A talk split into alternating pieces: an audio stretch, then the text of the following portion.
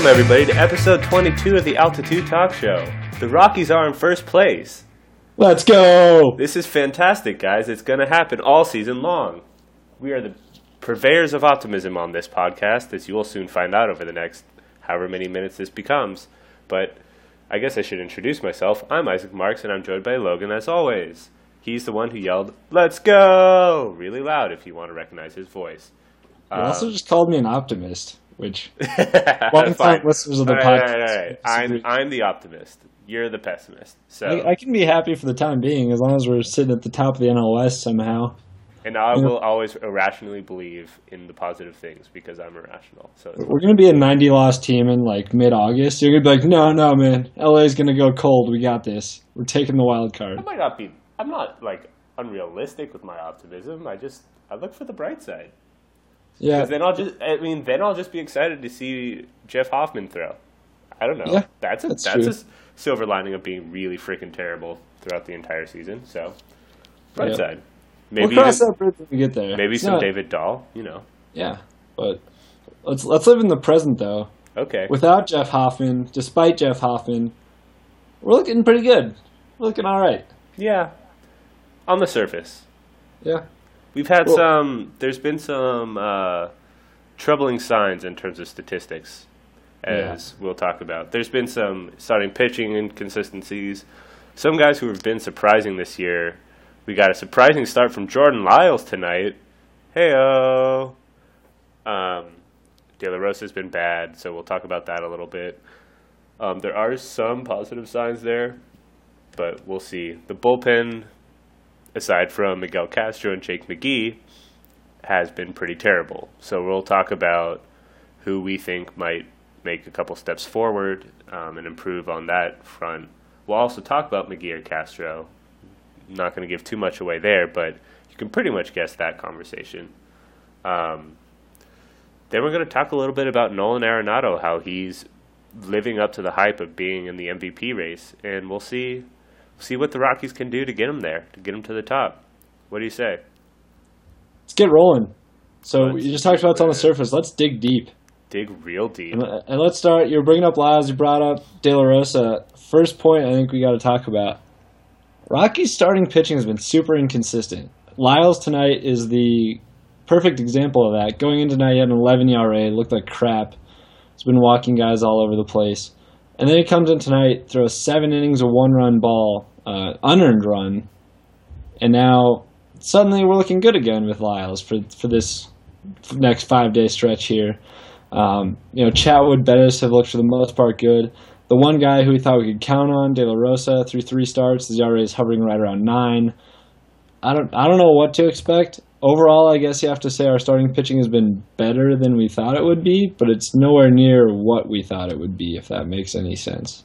Yeah, it makes sense, and I think that's a pretty accurate way to describe it too.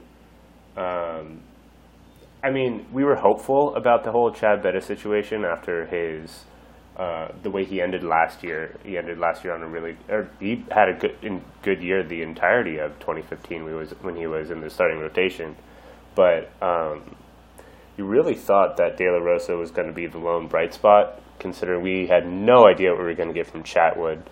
Lyles has been incredibly inconsistent, um, really over his entire career as a Rocky. Like he's shown flashes of what he could do, like he did tonight, as we record this on Monday. Um, and we've also seen him do a lot of what he's done in his previous two starts, which is hold it together for a couple innings and completely fall apart. Um, but Tyler Chatwood, man, It's looking sharp. he looks real good. I wrote in my column today, so backtrack a little bit. Logan and I both have weekly columns on Purple Row, so that's kind of cool. Yeah, every week we get to banter on like we do on this. But So like, if you don't like listening to us, you can read us. but it's also like by ourselves, so we don't have the other one contradicting us, which is really nice because then I can stand on my soapbox and preach, and Logan's not there to bring me down. Isaac doesn't have to hold back my passion. Well, this is the end of the podcast. uh, thanks for listening. This is the end of the series. Isaac and I are going to cite irreconcilable differences. calling it now. Peace, everyone. He's kidding because that'd be stupid. I, I love you, Isaac. Could never do that to you. Yeah, I was gonna say uh, my feelings are a little hurt, but let come on, let's let's get back on track. Yeah. Let's do this. Yeah. So Tyler Chatwood has had three starts. His, I'm gonna skip ERA just because, and wins because they're really outdated statistics. But his WHIP is 1.138, which is solid. Um, his walk rate is fantastic, 0.9 walks per nine innings. Um, his strikeout rate, not striking out a lot of guys, but he's really a contact pitcher, so you can't really expect a lot out of him anymore. Um, I don't know. He's controlling all the things that a pitcher can control and keeping guys off base, um, pitching to contact, letting his defense play, and it's working. So good to see that his elbow healed fully. I mean, he did take a year and a half off, so you would hope so. But it's a good sign moving forward. He's the kind of guy that you could see in the back of an actual like contenders rotation. Like he's a good four to five, four or five guy, not like a two or three guy like he is right now for the Rockies. But he's a guy you could see on a different uh, rotation in a different role. Yeah, and I mean he's got the stuff for it. You know, he I haven't really checked his velocity much this year. I mean, before he was sitting right around 94, 95. I think he's right up right around that range again this year. Is, yeah. And like you compare him to a guy like Lyles. I mean, Lyles has added a lot of velocity this year, but it doesn't seem like he necessarily knows what to do with it, where to place it. Um, it could just be because it is kind of a recent thing that he's added a little bit more ched to it. But um, I mean, Chatwood's always.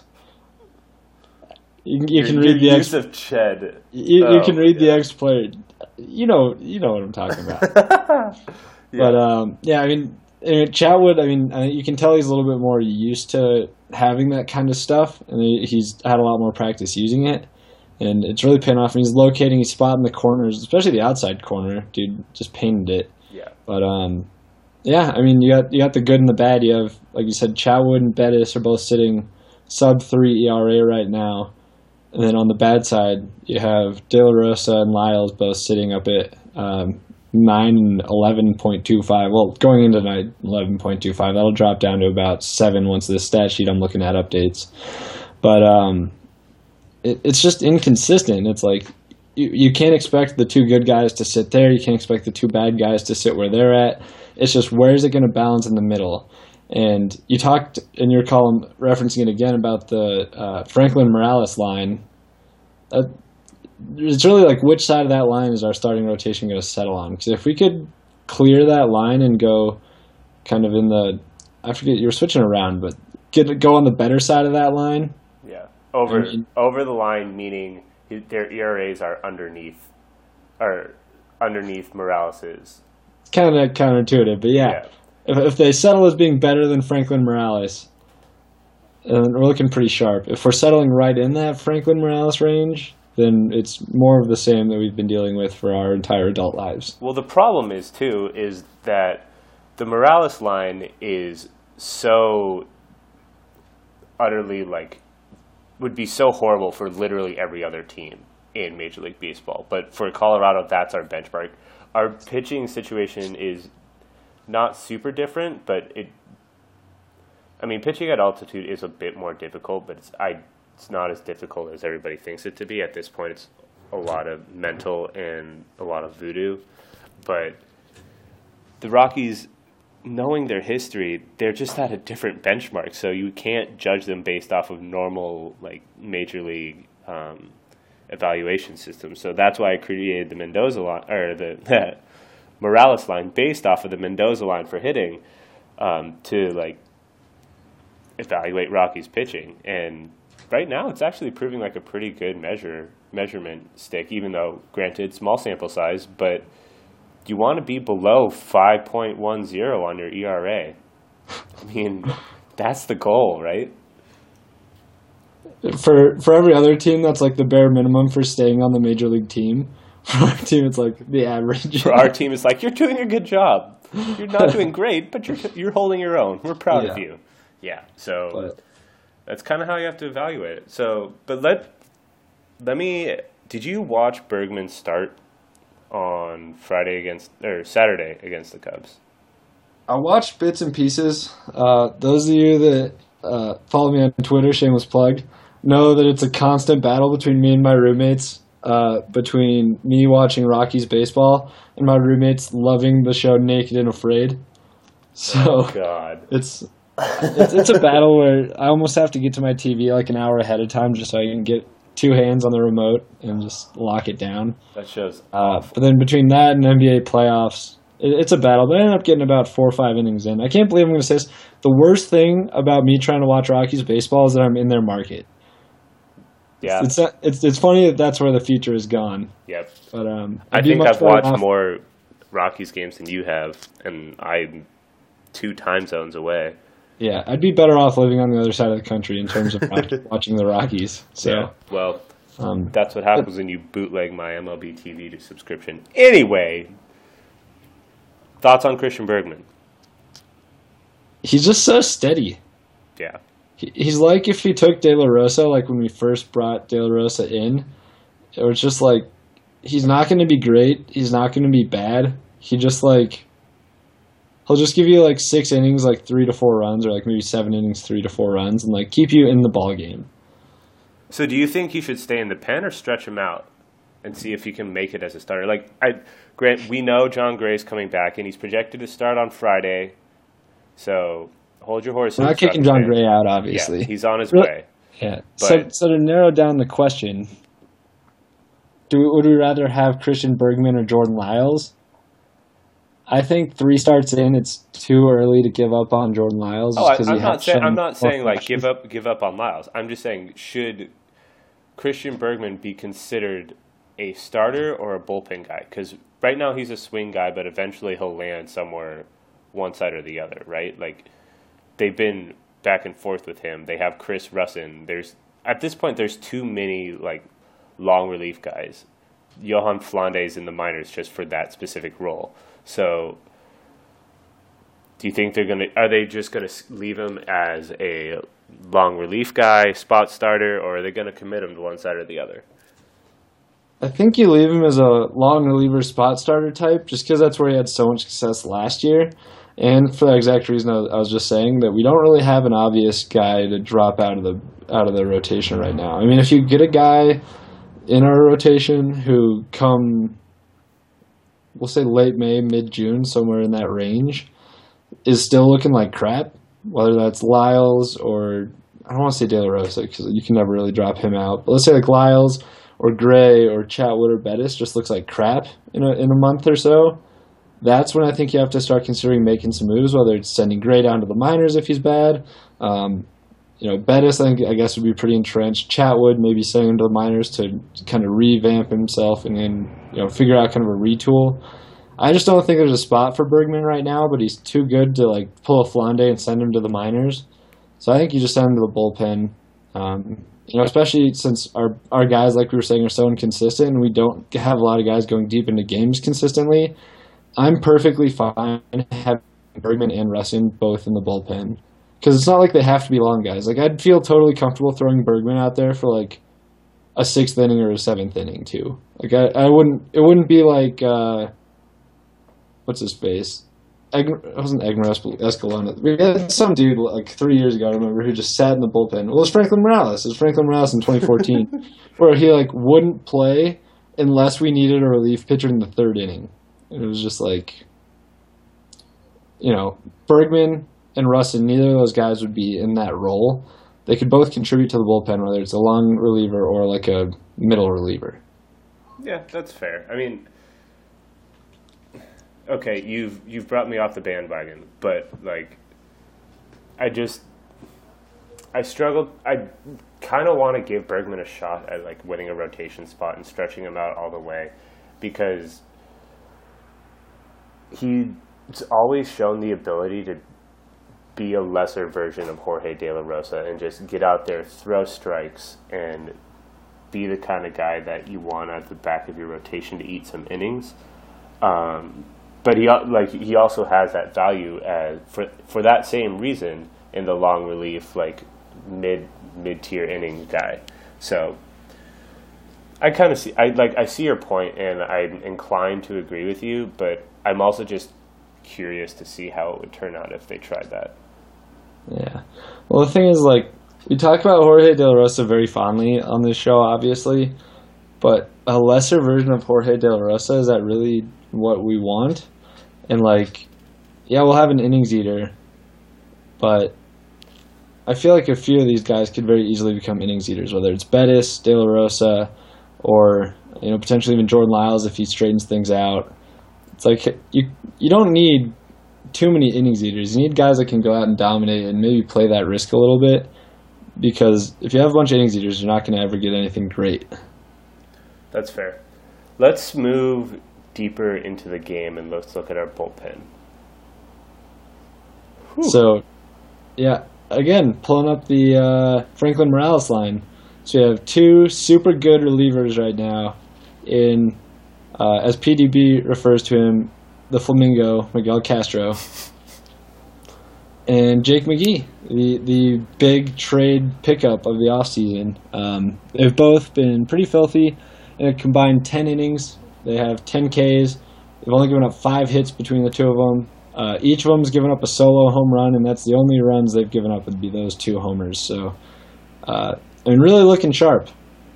On the other hand, the rest of our bullpen is crap right now. so, we have, so we have Boone Logan, Bone Lagoon, who uh, we don't speak about as fondly on this show.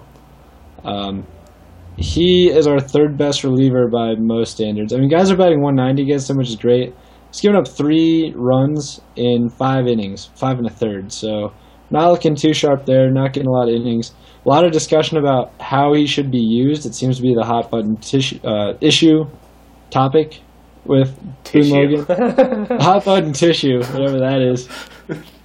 Uh, oh man! And then after that, it's just miserable. Uh, I mean, Justin Miller's looking rough. Chris Russell's looking rough. Gurka is a nightmare. Bad Qualls is not looking good at all. No, David Hale not. came up, and uh, I mean, the, David Hale just should be sent right back down to Albuquerque, whatever that was. He was got blasted. But he got just he got rocked in an inning, 1.2 innings. I mean, it was a three-run homer, but like, whew, he didn't. But, he did not look like he had the ability to get people out. Yeah, but I mean, the the good news is if we can get Chatwood or Bettis to go seven, we can then go straight to Castro and McGee, and that's a great pitch ball game. The problem is we can't do that every game. No. So they need I mean, two or three, one or two more guys in the back of the bullpen where you can just rely on them to get some outs. Like if you think about the Royals bullpen two years ago, they had Kelvin Herrera. Um, oh my God, who are the other the their closer? Wade Davis and Greg Holland. Yeah, those guys. Mister Alf, Mister Bullpen guy over here. Um, but I mean, that's a three. That was a three-headed monster with basically a combined ERA of sub 1.5. So the Rockies are never going to get that. Like that's just the inevitability of playing in such a offensively minded uh, park and playing in two other pretty high, or playing in one other um, highly rated offensive park in Arizona, like what, 12 times, 10, 12 times a year.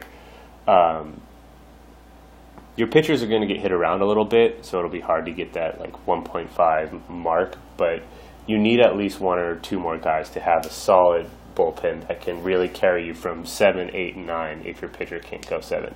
Because asking a pitcher to go seven innings consistently is a starting pitcher is like without an ace such as a Kershaw or a Greinke or one of those guys, it's just not going to happen. So that and that kind of leads to another conversation you and I were going to have.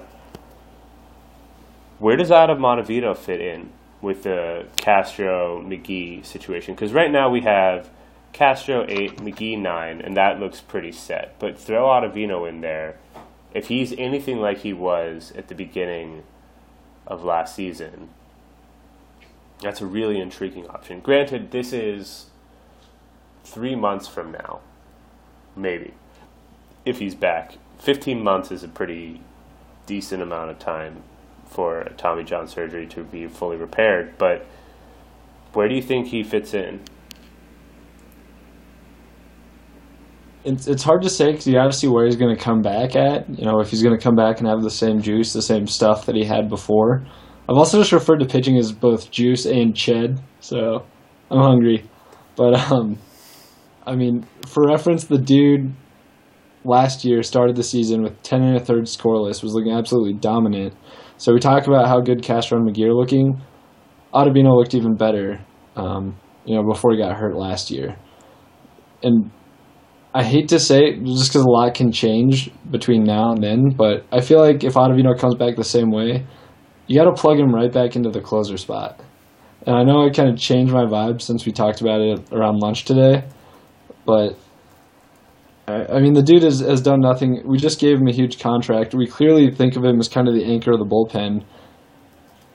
I think you ease him into it, but assuming that Castro and McGee return to non, you know, non like reliever of the year levels, I think you, you got to at least give Ottavino a shot to win back the closer job. Um, but really, I mean, it depends. If Castro still has a one five ERA by then, he better be closer. Well, so what if what if the Rockies just kind of got rid of the whole closer thing and just used McGee and Ottavino by committee in the later last two innings? So, say you have a better matchup in the eighth inning for a left-handed guy, or for two le- go lefty, righty, lefty. Throw McGee out there, then you have two righties um, in the ninth, and you have Ottavino. What like say the Rockies go outside of like convention and like think think outside the box for once. That isn't insane like a four man rotation and just rid themselves of archaic like designations for the bullpen because let's be real, a save is like It's old fashioned. yeah, it's a very old fashioned way of about going about looking at a bullpen. You really want to see pitchers you put in the best situations to succeed regardless of the situation. So Yeah. if you so if there's a right-handed masher up at the plate with the runner on first and you're down one, McGee's closing I'd rather see Castro face that last guy because this guy is known to hit lefty fastballs and that's all McGee throws. So just to just just for the sake of argument, replace that if you had Ottavino instead of Castro, would you feel less hesitant and not have that look on your face when I say that? I'd be less hesitant for sure just because I trust him more. I mean, Castro has all of like three weeks or a month of closing experience in his career. On a stats basis, which is generally what people in our world of blogging love, it makes the most sense to go with what you're saying, you know, where you can play the matchups. To me, though, from a mentality perspective, it seems like guys succeed a lot more when they know exactly where their spot is. You know, if if Castro is the setup man, he can mentally prepare himself every inning for the eighth inning. Well- if he doesn't, if he doesn't know until the middle of the seventh whether he's going to be pitching the eighth or the ninth, it kind of screws with people a little bit. And so, I mean, I, I don't know their personalities. I'm not in the trenches like I interview every week, but you gotta you gotta know. I guess you're gonna have to get them mentally prepared. And if there's somebody who can be resilient like that and just be ready to go whenever that's needed, great. That just doesn't seem like something pitchers are about because pitchers are all about routine. Pitchers are all about knowing exactly when they're going to pitch, and Well- having something like that where it's not as Yeah. defined I mean, that- seems like it's not worth it. That's fair, but if you can if you can get guys it's about buying into that mentality, right? It's about buying into that mentality that you trust well, here comes the fatal flaw. You trust Walt Weiss to use you in the situation that fits you best. Like if you can get if you have four guys in the back of your bullpen, like Otto, Castro, Jason Motte when he's back, and Jake McGee. If Jason Motte still would qualify in that situation, which in this case, it's either him or Boone Logan, so we're going to go with Jason Motte.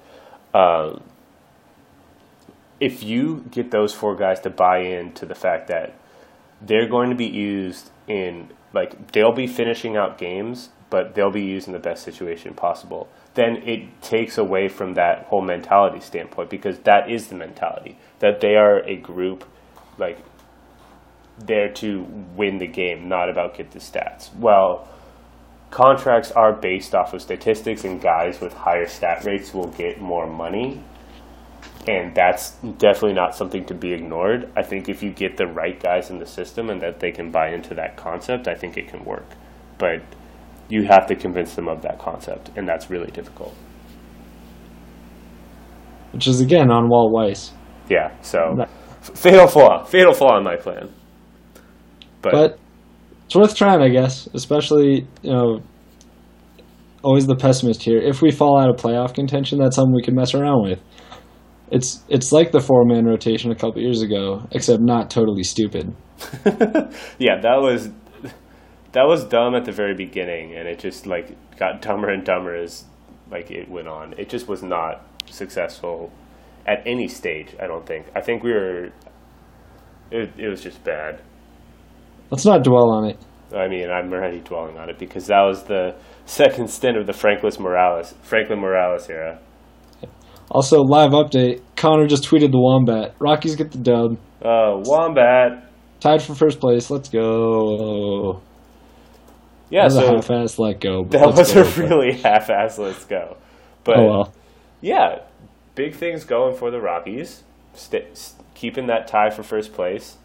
Um, but that's not likely to continue, unfortunately, because we're the Rockies and that's just how it goes. But I mean, we okay. We just don't have that team yet. We're not playing for 2016. We're playing for 2017 and beyond. But let's focus a little bit on 2016 and talk about Nolan Arenado.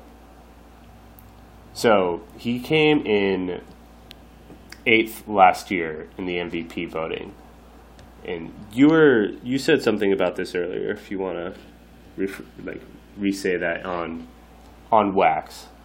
Yeah. So last year, Nolan Arenado got eighth in the MVP voting, which sounds kind of crazy on the surface because we're all homers. and We're like, but he's amazing. He led the league in home runs and RBIs, and he played Gold Glove defense. Let me read off the list of people he was behind last year. So in order, it went Bryce Harper, Paul Goldschmidt, Joey Votto, Anthony Rizzo, Andrew McCutchen, Jake Arrieta, Zack Greinke, Nolan Arenado. Uh, the main one he's above would be Clayton Kershaw of note. But I mean, looking at the guys above him, obviously Jake Arrieta, Zack Greinke, you can make an argument for either depending on how you value pitching in the MVP voting. I mean, guys don't get better than that. Uh, Bryce Harper, obviously, had whatever was the best offensive year since Ted Williams or something crazy like that. Paul Goldschmidt really is kind of the model of consistency. Uh, the ones that stick out to me that he could realistically pass would be Rizzo, who again kind of consistent but less remarkable than Goldschmidt. Uh, Andrew McCutchen, which honestly I don't know how he got so high on that, other than being the best player on a good team. Uh, on the surface, Well, and I Isaac mean, you just you just answered that question. Yeah. and then, I mean, you have Joey Votto, who also is on a very bad team, as Isaac like, likes to point out. Get this, though. Joey Votto's on base percentage last year, 459. The dude, it's like, It's it's nuts. it's crazy. The, gu- the guy, for reference, he walked 143 times last year. Nolan walked 34 times. So if you're one of those guys that always says a walk is as good as a hit, that's like, that's an extra 100 hits. Yeah, Like, it's, like that's the difference between. I mean, it's a what is it? It's 130 points of on base percentage between Nolan and and Votto, and so yeah, Nolan had more home runs. Nolan got more RBIs, which RBIs are subjective. Nolan played great defense. Joey Votto could not get out for the life of him. Not even if he tried. His OPS was a nice round 1,000. that's okay, right? I heard that's good. That's pretty good. Yeah. And so it's like, you know, it sounds crazy saying Nolan Arenado's eighth in the MVP voting, But it's really But- not. but not when you look at who's above him. And there's a lot of stars in the NL. Right. And so, and going back to what I said about McCutchen, how good do the Rockies have to be for Nolan to be a legit MVP candidate? Assuming he puts up like similar neighborhood-ish numbers to last year. Yeah. So I'm on, I'm on the um, Stan Van or Jeff Van Gundy train of you have to be over 500 to be considered for awards. Um, you ha- your team has to be over 500 for to be considered for like an MVP, a Cy Young, all that stuff. I mean, obviously the the the cumulative statistics notwithstanding, like those can be, um, you can win a, a, batting title on a sub 500 team. You can hit the most home runs on a sub 500 team, as Nolan proved. But to really get the recognition of leading a team like the Rockies to a 500 record or above and putting up those same numbers, that would get him into the top three or four of an MVP vote. Um, because you're taking a team that has the expectation to uh, to win 70 games, increasing that by 12, at least like minimum 12, right? So increasing a like if you can add 12 wins to a team, and I'm not saying Nolan would have a 12 WAR season because that'd be absurd, but like if the Rockies do end up 500, that's largely going to be attributed to Nolan because he is the star of the franchise. He is the face of the franchise. He is the most well-known name on the team. I mean, Cargo's a relatively close second, but Nolan is the golden boy right now. Um, so if the Rockies finish above 500 and surprise people a little bit, I think that'll get him at least into consideration. I think for him to win, the Rockies have to make the playoffs. And if they do, then I think he's going to be close to a lock. And the chances of that are slim. So I, yeah. Yeah. I mean, I think the Rockies not necessarily have to be 500, but at least get in that neighborhood. You know, I'd say maybe 75 wins at least. I'm more. I mean, going back to kind of the point I was making, I feel like it just has to come down to who's above him. You know, you have to look at not just team success, but individual success. It, it, bothers me sitting here saying Jorge De La Rosa needs to win Nolan Arenado an MVP. and so I hate saying that as much as it's probably true. But like Nolan needs to put up like a straight historic season if he were to just like will his way to an MVP award. Yeah. I mean, I am I'm with you. I hate the fact that like it it's reliant on team performance a little bit as well because like statistically, um, Andrew McCutchen was hitting like 220 through May last year. He was he did not have a good start to his season and ended up didn't end up above 300. Didn't end up with. I mean, he has the stolen bases, so he has like the speed component too, but he's not the most. Um, uh, what am I trying to say? He's not the most statistically glamorous player, in the major leagues. So he ended up with 11 stolen bases, 23 homers, 96 RBIs, and a 292 average. Um, those are good numbers.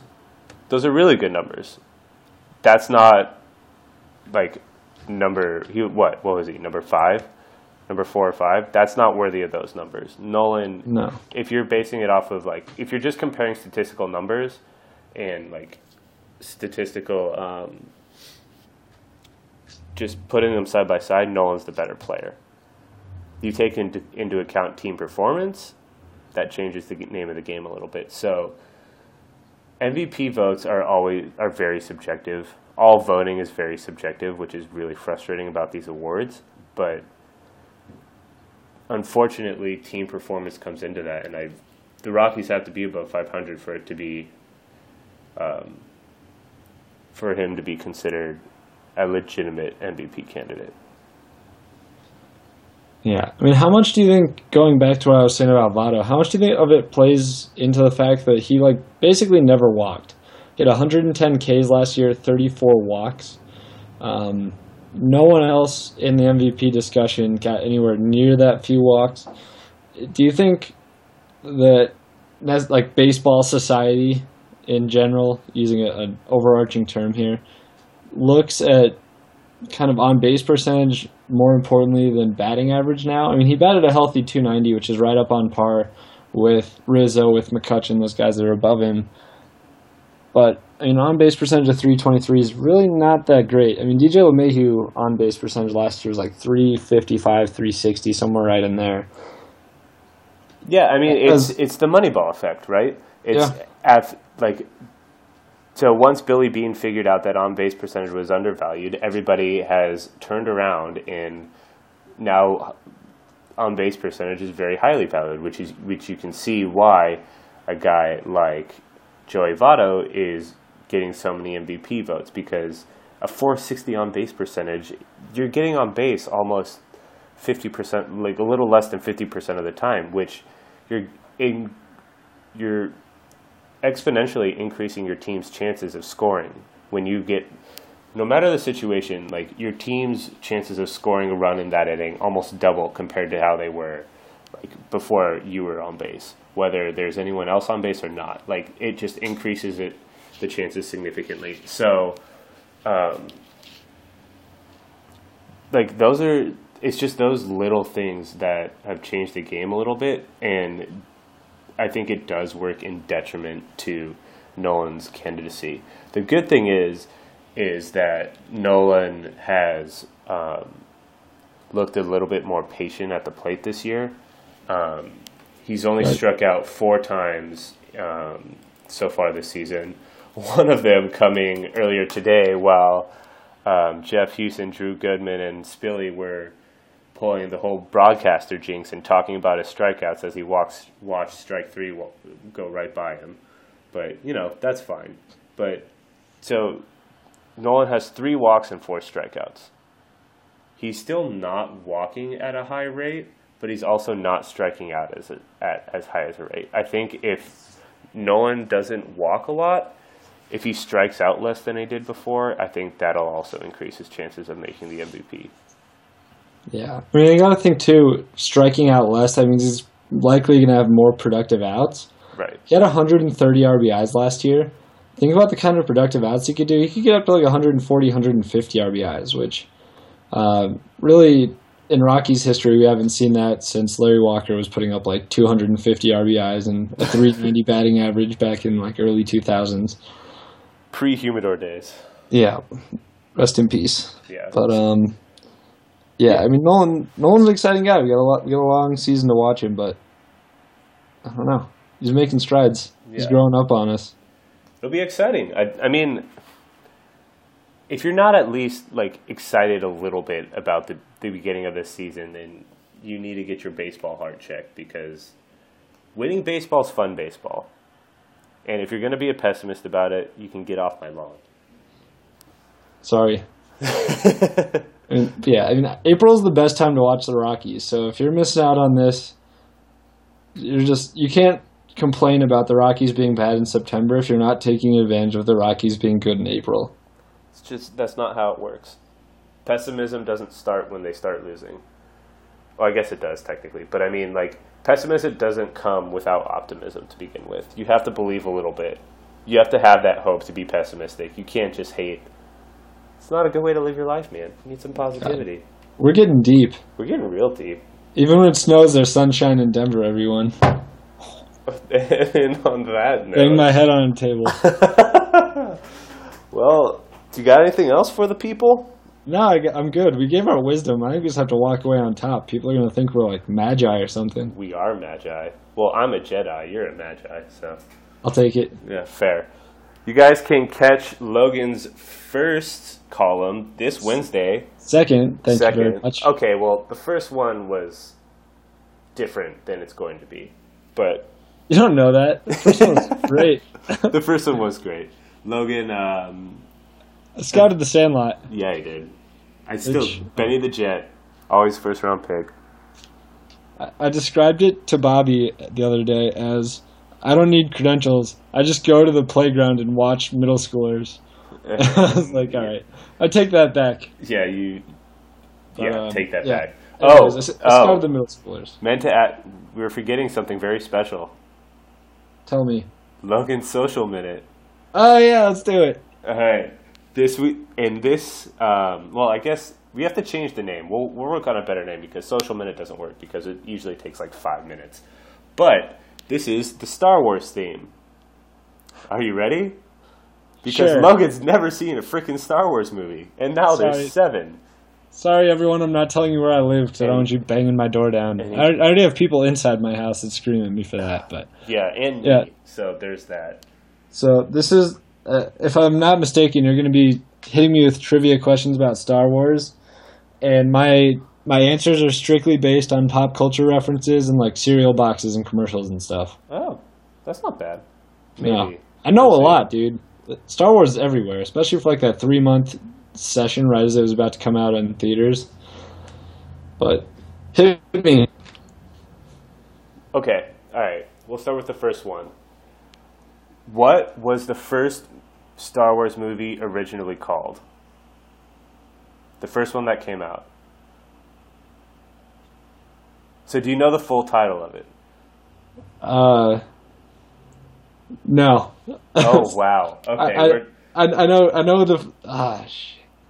We got I know like, some of them, but I just don't know the order, man. Pass next.